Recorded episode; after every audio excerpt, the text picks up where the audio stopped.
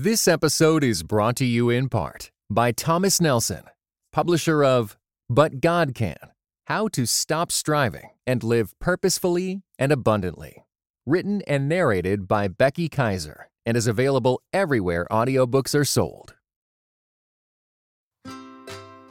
Welcome to the Grace Enough podcast. I am your host, Amber Cullum. This week, I sit down with Paula Lejeune.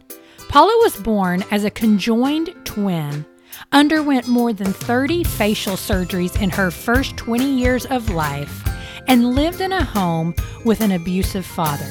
Today, she shares about the self esteem issues she battled as a result of her facial scarring and the abuse she experienced by her father. She also shares about how she has experienced God's faithfulness through her husband, who has always seen past her scars. Before we begin this week's conversation, I want to invite you to visit graceenoughpodcast.com and sign up to receive the monthly newsletter. The newsletter includes previous episodes, book and article recommendations, favorite quotes and scriptures, the occasional recipe, and most of all, an opportunity for me to connect with you. If you sign up now, you'll receive 10 scripture prayers to calm your heart. You can receive those by visiting graceenoughpodcast.com and signing up for the newsletter. Now, let's drop into my conversation with Paula when God's love and adversity collide. Good morning, almost afternoon, Paula. Welcome to the Grace Enough podcast. Thank you so much, Amber, for the invitation to come. And since I've had the invitation, I've gone back and actually listened to some of your podcasts because I had never met you. And I am just honored that you picked me to be on today.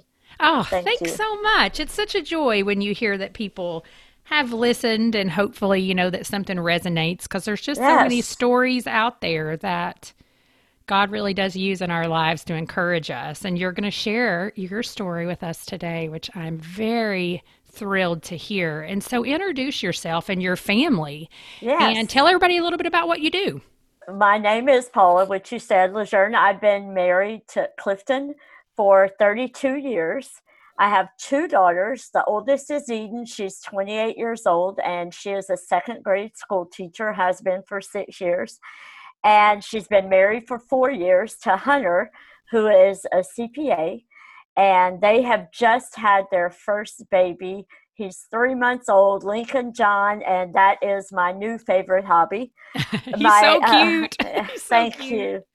My youngest daughter, Erin, is 25, and she has been a registered nurse for two years, I think. And she's been married for 11 months, fixing to celebrate her first anniversary to Jacob, who's a paramedic. And I am fortunate that both of my girls live in my neighborhood and work in our city. And Cliff and I have pastored a Jesus Worship Center in Jennings for 20, over 26 years. So awesome. And so both of my girls, my sons in law, are very involved in our church. And uh, I'm just very blessed to have family nearby and involved, and it's it, our church is a team uh, effort. I love it because one of my I mean, just dreams is, oh, let my kids live close because yes. don't, oh, yeah, I praise. I know. Well, and we don't live close to either one of our families. We did early on, but uh, and it was a big decision to move. But I mean, work sometimes just causes right. that to happen. But oh, I mean, you definitely give up something when you leave your family. It's yes. it's not easy, particularly when grandkids come along, right? right. and I'm sure your daughter appreciates the help. So she does. She does. Absolutely. Well, when we're talking about your story, adversity is a word that really describes your life from the get go. And so, share a little about your birth and just the adversity that you and your mom faced. Okay, I was born a conjoined twin. I am 57. So, 57 years ago, they didn't have ultrasound and all the technology available today. So, my mom, the medical staff had no clue what was coming. Mm. And uh, we were born when we were born they discovered i was a siamese twin and we were joined at the chin and neck and i was born in the kinder clinic and my twin had apparently died somewhere in between the first and second trimester and the dead baby was poisoning me as well as my mom. So by the time my mom was in labor she uh, describes like having dozens of boils all over her body and so she was very critical, and so was I.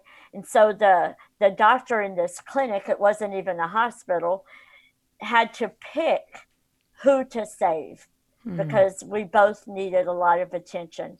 And so I had a sister who was 18 months older. So the doctor decided to save my mom, which I believe was the correct decision. So during the stabilization of my mom, he sent a nurse to check on me and she reported back that i had stopped breathing and you know i was basically dead. And so he knew he had made the right choice. Mm. so when he was finished stabilizing mom he came over to i guess you know do his report uh, a death certificate.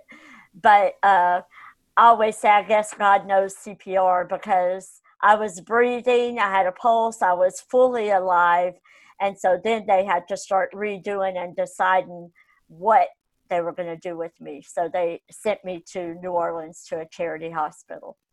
Well, and so I'm interested to know when they sent you to New Orleans, this whole time your sister is still attached to you, correct? Correct. Now she was dead.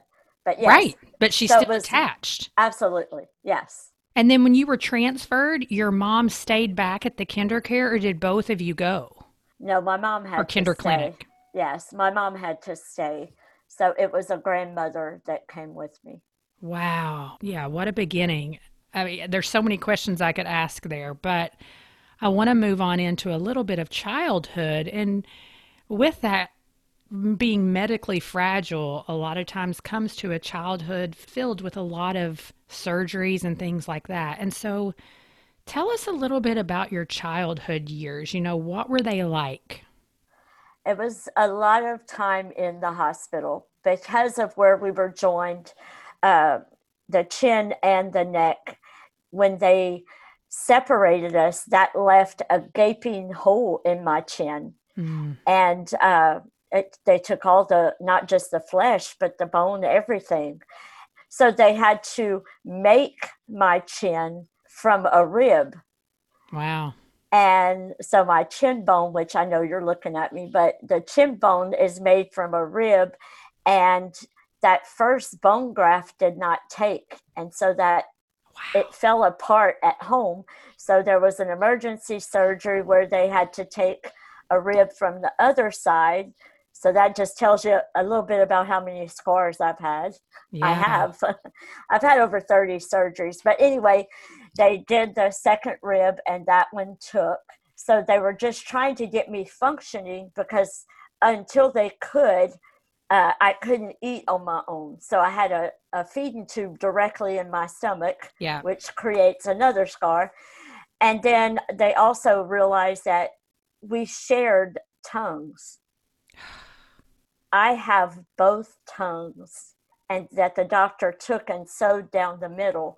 And because of having two tongues, which your tongue is a muscle. Yeah.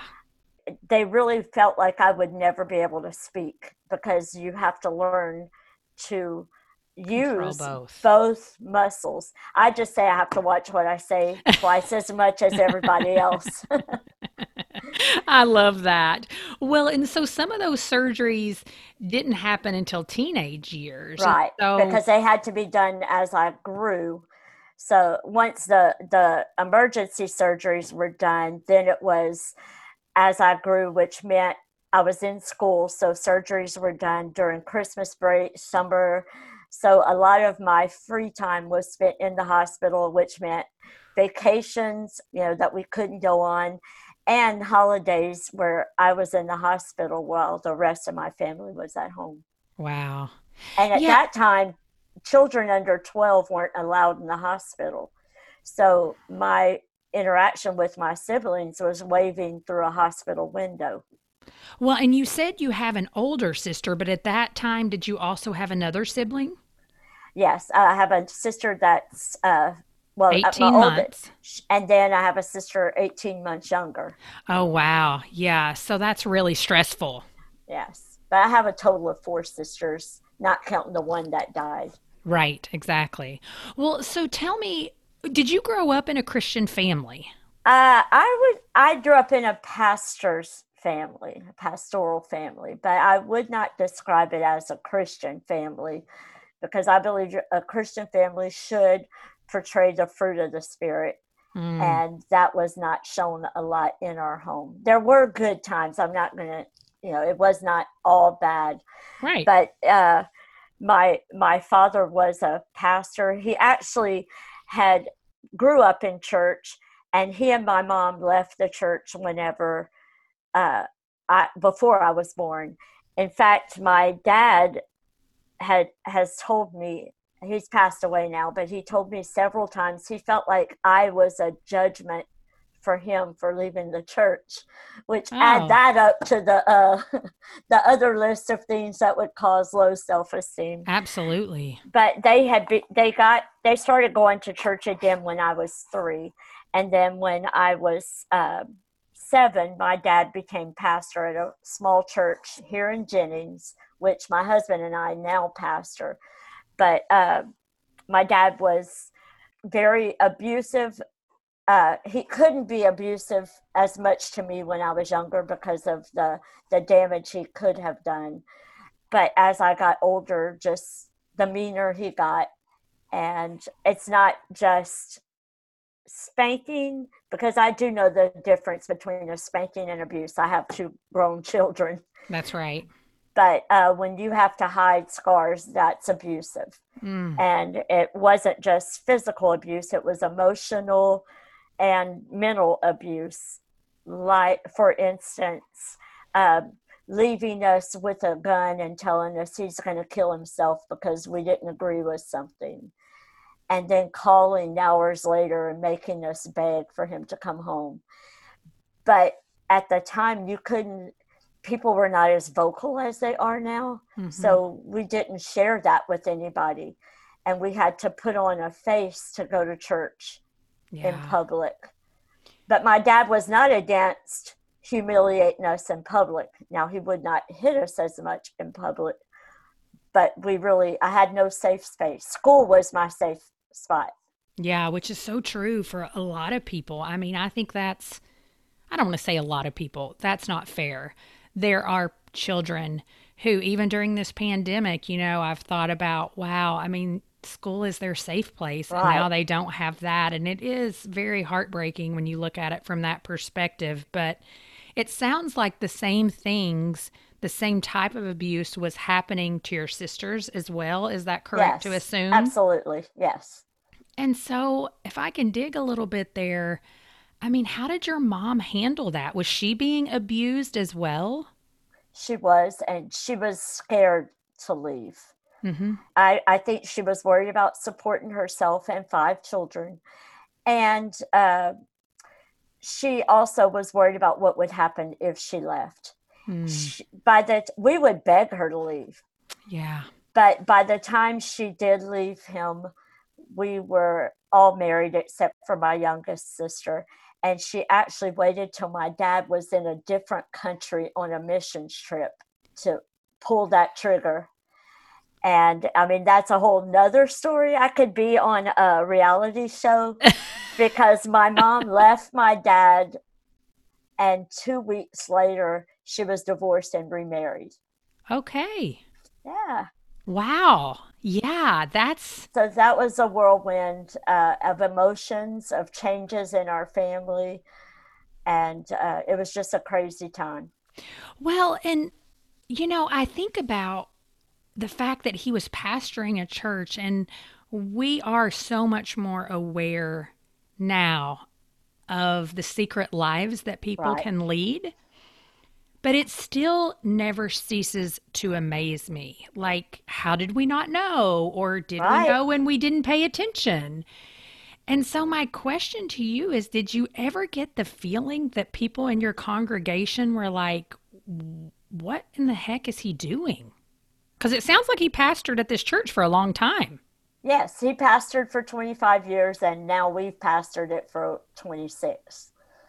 So I some of the people did know, but I believe the anointing flows down. And so there were a lot of abusive people in our church. Mm. So when we became pastor, our church was running about 120, and my husband and I joke about getting it up to 50. But a lot of those people had to leave because there was a lot of immorality in leadership because my parents were immoral. Yeah. And so when did you personally decide, despite all that's going on, I believe that Jesus is my savior. He is the one that can redeem me and I don't want to say set me free from abuse because the reality is sometimes we're not rescued from our circumstances, but from hopelessness for sure. Right. The furthest back I can remember, I was about seven years old. And I remember being at an altar and praying and asking God to help change my life.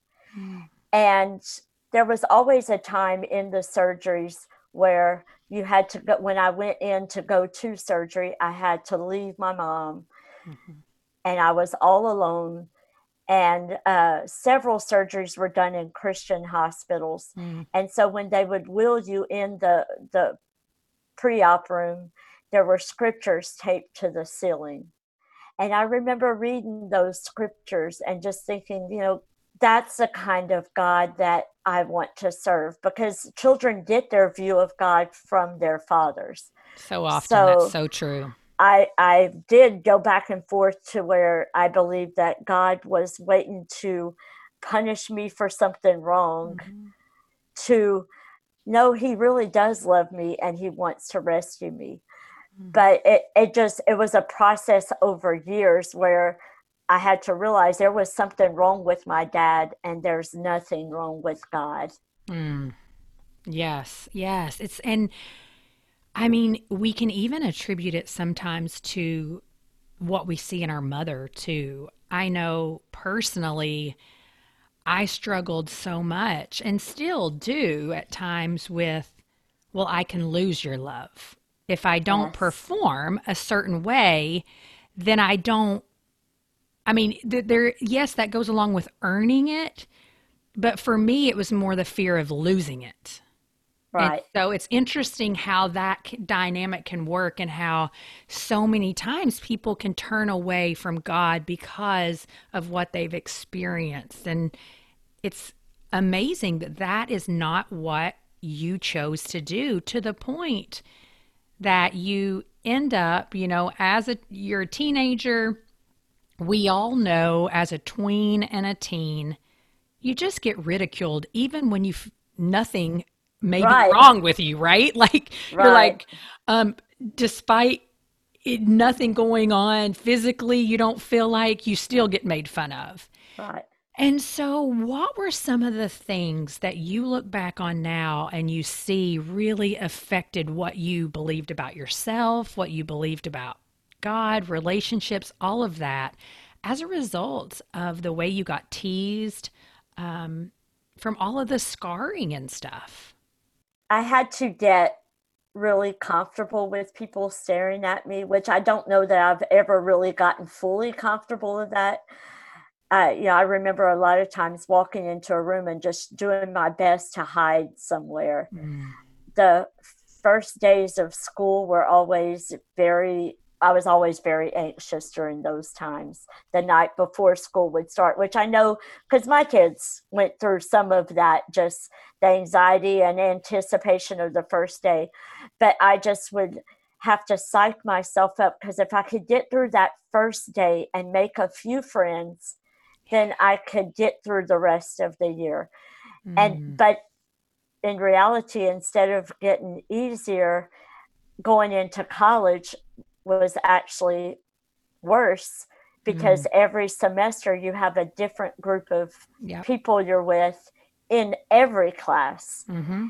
And so I remember several nights before that first day of college crying and thinking, I'm going to quit.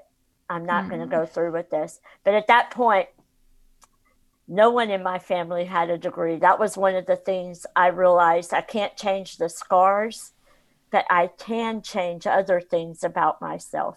I can learn to fix my hair. I can learn to dress better and I can get an education because we were also very poor.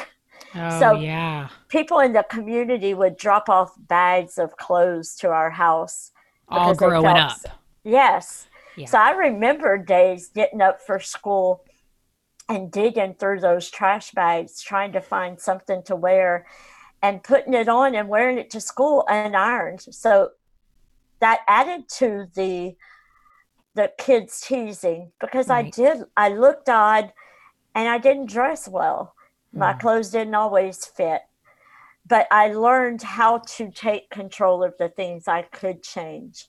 And just to make a friend, uh, I did pick up a bad habit of people pleasing yeah. that took me into being pastor for you know years before I learned how to put boundaries and stop doing that.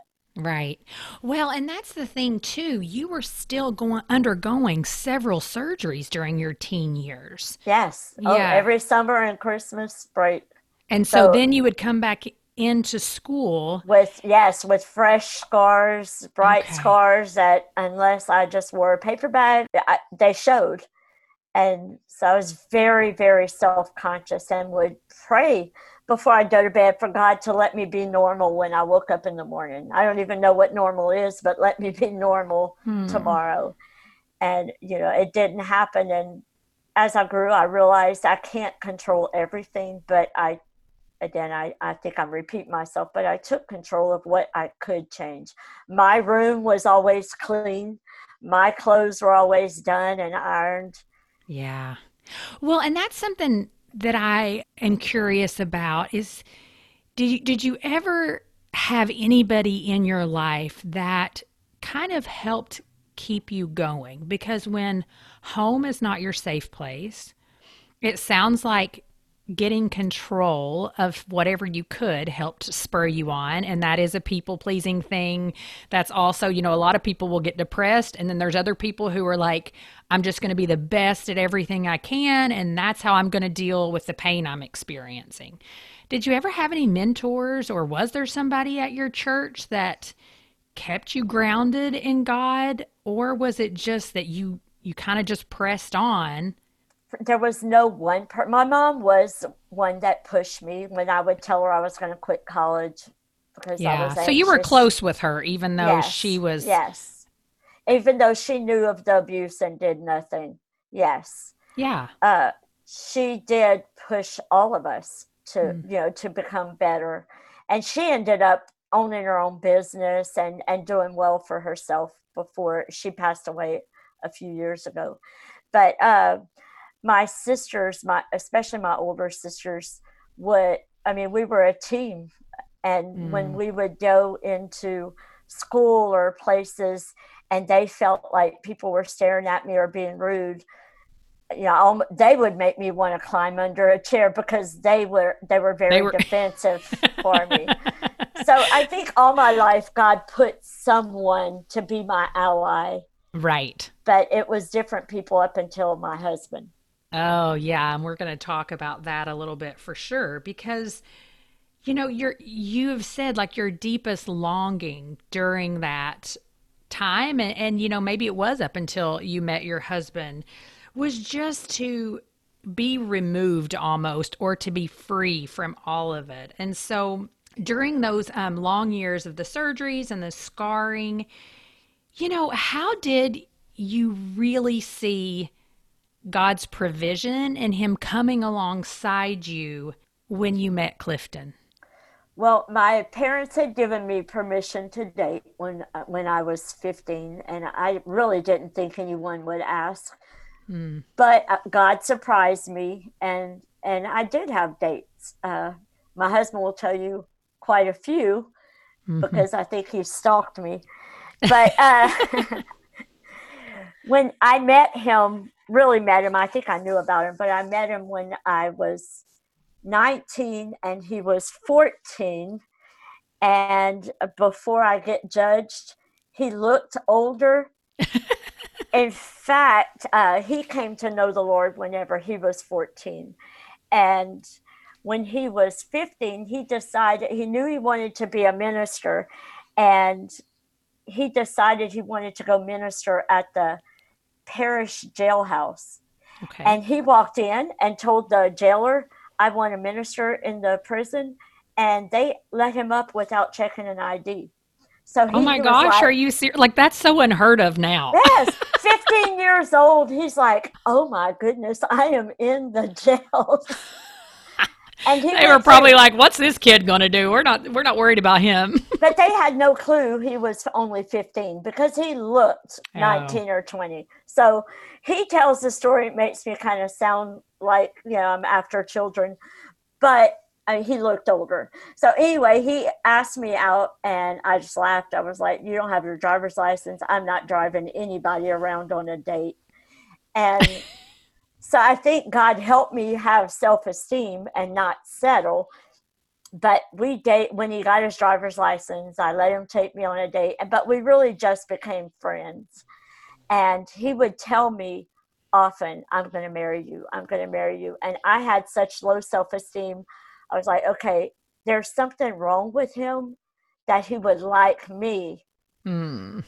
He's got a problem because I didn't like me. So if anybody else liked me, then there was something wrong with them.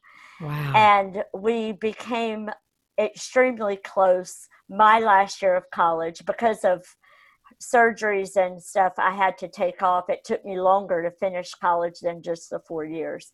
So my last semester was his first. Okay. And, and you all went to the same university? Yes and stayed friends this whole time, even though really you were probably about four years apart in school or five. Yes, but we went to the same church. He right, the whole time. Church. Yes. So in college, we were able to hang out more. Yeah. And uh, just one day, I was talking to my mom about him, and I realized that you know I was always looking for someone in dating that would look at me past the scars mm-hmm. because you can tell when someone's talking to you what they're looking at. Mm-hmm. And you know, and I would go home and say, you know, he didn't see me. He was staring at me the whole time, staring at the things that were wrong. And so after that semester, after spending three months with Clifton more than once a week, I realized that when I was with him, he saw past those scars so well, I would forget I had them. I wow. felt like I was normal when I was with him. Yeah, and that's. Do you feel like that's? I mean, that was really the first time in your life. Absolutely. maybe. I mean, because what about with your sisters? I mean, your sisters had always been with you, so they. No, I felt normal with them because right. I mean, we we played, we fought, we got in trouble together. My parents did not treat me differently because there was something wrong with me. I think that's what helped me talk and everything. That was a plus for my parents. Yeah. I was never treated like a handicapped person. In mm fact, I never even heard the word applied to me till I started college because I was considered handicapped. The state paid for my education. Okay. Because my parents had not saved up any money and I really wanted to go to college. So, from the time you met Clifton, if you can recall this, to the time you guys actually got married, how many years do you know that he had been six. like six? Okay. Six. Steadily pursuing me. I mean, there probably has not been a day that has gone by that we, but I mean, before cell phones, that he has not said, you're beautiful. He would leave me wow. notes on my car. He would date other girls and ask them, Have you ever heard of Paula Lorman? And then he would get upset because they would break up with him. And they were like, He was, you were all he wanted to talk about. We didn't want to go out with a guy talking about another girl. That's so awesome, though, because I mean, it's really hard to question someone's love when you hear something like that, and you, you know, you're you're right. You still struggle with that when you have these self esteem issues that have followed you around your whole life. Right. Yeah. Yes. And the notes now, the the letters that he wrote while we were dating, and even after we got married, uh, I have some of them enlarged and antiqued, and they're over our fireplace in our bedroom. Wow. How And- precious. And you all have been, tell me again, you said at the beginning, you've been married for how long now? 32 years. 32 years. And so how did how did you get to the point where it was okay, we're going to go back and we're going to serve in this church that we grew up in that you obviously had a lot of history Yes. with. Well, my parents asked us to take the church for a few months. We had no. was your clue- husband a pastor at this point? No, we were just serving in my dad's church. Okay. But Uh, he were you all out of college at that point? Yes, we were Okay. married. Okay. And they had asked us, we actually had our oldest child by that time. I think we had been married eight, seven or eight years. And uh, my husband was minister. We were very, both very active in my dad's church, but we, he, we would also go out and speak for other churches. And my parents kept after us for a few months to take the church and give my dad a break. And we had no clue why they were persistent. It was not what we wanted. And during that six months, two things happened simultaneously. One, uh, some of the fruit of our labor started to come in. People began attending uh, through our Bible studies, and God just gave us such a burden for our church and our city. Mm. And also in that time, both of my parents had been having an affair, and those affairs came out to us. It didn't become public, but it became known in the family. And we realized that we were a cover, but Yeah. also that my dad was not going to be able to come back and take it back. Even though he tried, it was he was he never stopped being mean till he died. You know, there was just a, a lot of opposition from my dad after all this came out. But God, we knew we were called. We knew we were, we thought it was maybe just for the transition Right. to the next pastor. But 26 years later, we're still here. What ke- what do you think kept you serving in your dad's church as an adult even though you knew that he was really a fraud? I think I was like my mom. I didn't know where else I would go. Mm, and the thought of not being able to associate with my family because he made it clear several times that if we left we could not have anything. It was almost cultish if i can the church the church at that time was? Not the church more my dad. Your more my dad. dad. My dad's uh his leadership style was I gotcha. and he was very charismatic like when people met him uh, you know they they still come up to me and say i remember your dad. He helped me. Uh, he was right to all the wrong people. Well, that's what I was going to ask because I know, I mean, I, I don't know exactly what you're talking about because I've not lived that reality, but I know the story of this person gave all their good to people out here, right and at home, we received everything that was painful. yeah Would you say that's true? yes Yeah.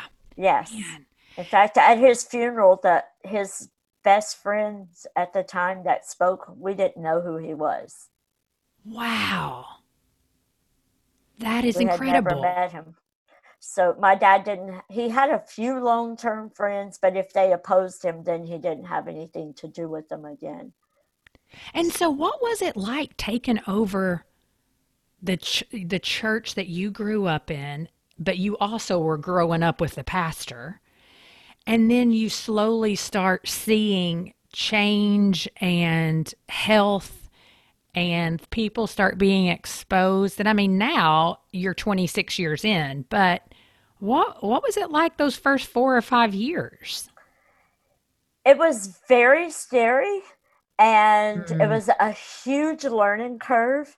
Yeah, God that is where I started having mentors who were mm. healthy mentally, and God just ordered our steps wow. where uh, just we had a fabulous pastor that became our pastor in that time and so we, we no longer had to figure things out for mm ourselves. We would call him and he would say okay this is the next thing you need to do.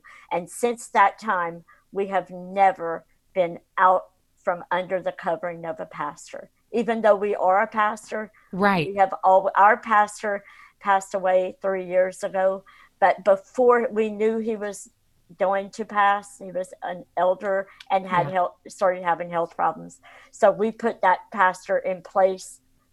That our net pastor now, he was already ready to step in that role before our last because we never wanted to be out from undercover and be left figuring things out.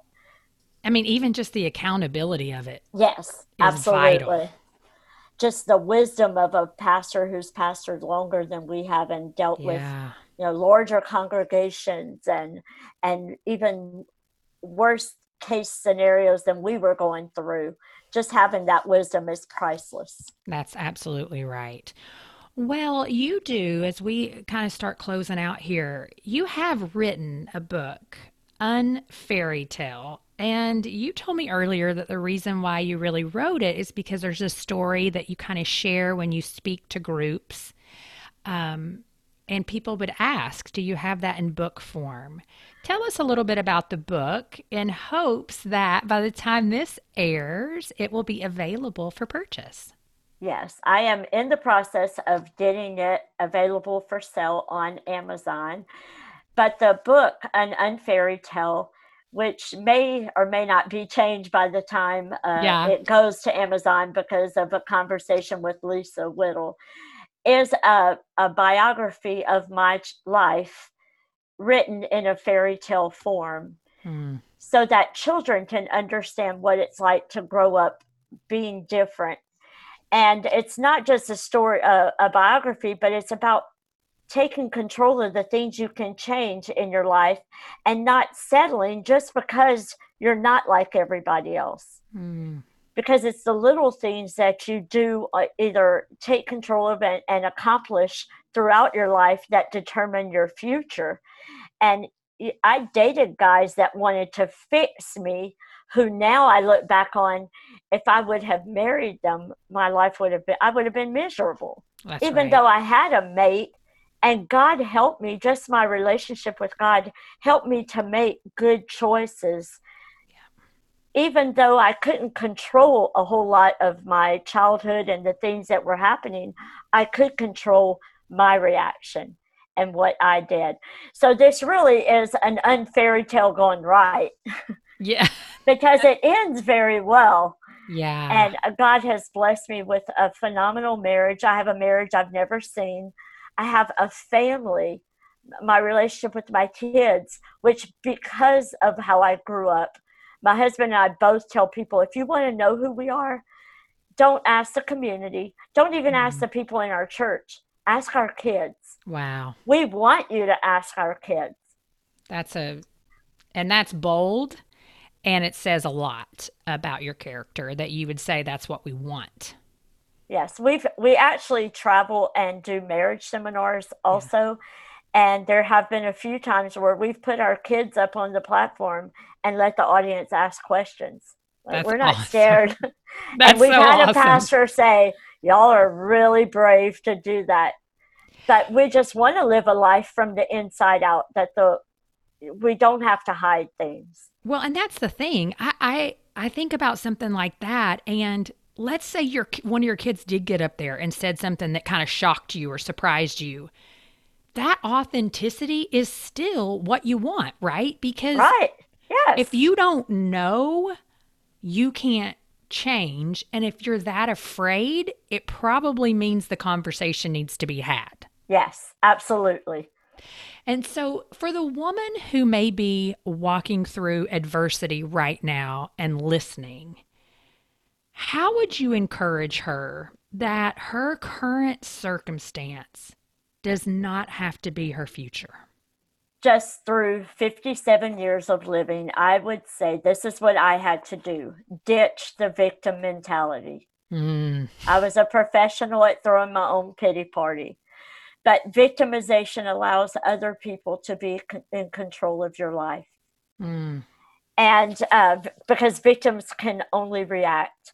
So I would tell that woman wow. take a long, hard look at your life and decide which things are in your ability to change and mm. start working on those things because right choices eventually bring out right results mm. but doing the wrong thing will will definitely lead you on the wrong path mm-hmm. and uh, just the story of my life that i couldn't change my scars but i could change how i looked other than that I could change my education. I could pray and ask God, which, it, as a last story, my dad, a year before Cliff and I began dating exclusively, he was angry with Clifton over something else. And he had told me if he caught me talking to Clifton, that he would throw me out of the house. I wouldn't have a home. And I knew if I lived on my own, I couldn't finish college. I didn't have a good job. And so I was just insistent on making it work. I was going to move out as soon as I graduated from college. Yeah. But uh, so a year later, and I, you already know how abusive my dad was. Cliff and I started talking, and I, we wanted to date, and we knew we would end up getting married. Mm-hmm. And so, but I was submitted to my pastor because I knew that was right in the Word of God. And so I was 20, four years old by this time. And so I told Clifton, I'm going to go ask my dad, who is my pastor, hmm. if I can date you. And if he blows up, which he did that on a daily basis, if he gets angry, then it's not God's will for us to be married. But if he says, yes, go ahead. So I, when I asked him, when I worked up the nerve and asked him, my dad just looked at me and smiled and said, absolutely, go ahead. Yes, you can date him. Wow. So I knew that this was God's will for my life. Mm. And, but I didn't, God helped me in the midst of chaos, in the midst of living in a terrible situation to make right choices and not to run from home just because it was a bad place. I made the best of it until I could get out. And and I made a right decision in who I married. Wow. Wow, what a testimony, Paula. Well, if women or any listener wants to connect with you, uh, just whether to be encouraged or questions or just follow along in, on your journey, where can they best do that? I'm on Instagram as Paula Lejeune, L E Paula, of course, is spelled the same. Last name L E J E U N E. I'm on Facebook as same name. My email is to emom T O O E M O M at gmail.com. Awesome. Well, Paula, thank you so much for encouraging us and sharing your story today. Thank you so much for the invitation. It was nice meeting you. What resonated with you from Paula's story? One of the many things that resonated with me was her commitment to change the cycle of self esteem struggles for her two daughters. Will you share it with me on Instagram at Grace Enough Podcast underscore Amber? And don't forget to visit graceenoughpodcast.com and sign up for the monthly newsletter.